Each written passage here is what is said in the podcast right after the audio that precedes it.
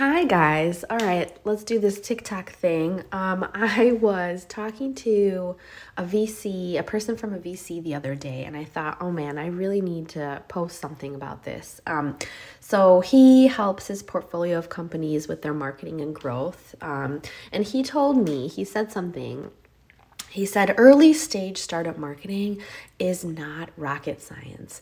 And so I had to think about this for a second. I was like, is he saying something about me or is he saying something about himself? Um, but then, you know what? I, I agree. It's not rocket science. I am no scientist, but there's still this fire and fuel that is involved with early stage startup marketing and growth.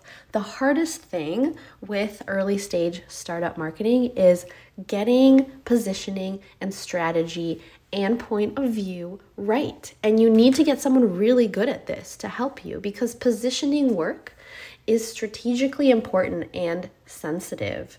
Um, it's your IP, it's your intellectual property, it's your competitive advantage over other players, um, including status quo, which happens to be one of the biggest players out there that you're working against, right? It's the difference between 2x and 3x year over year growth versus just fizzling and burning out. It's the reason people join your your ship, your rocket ship, your company, and they want to stay.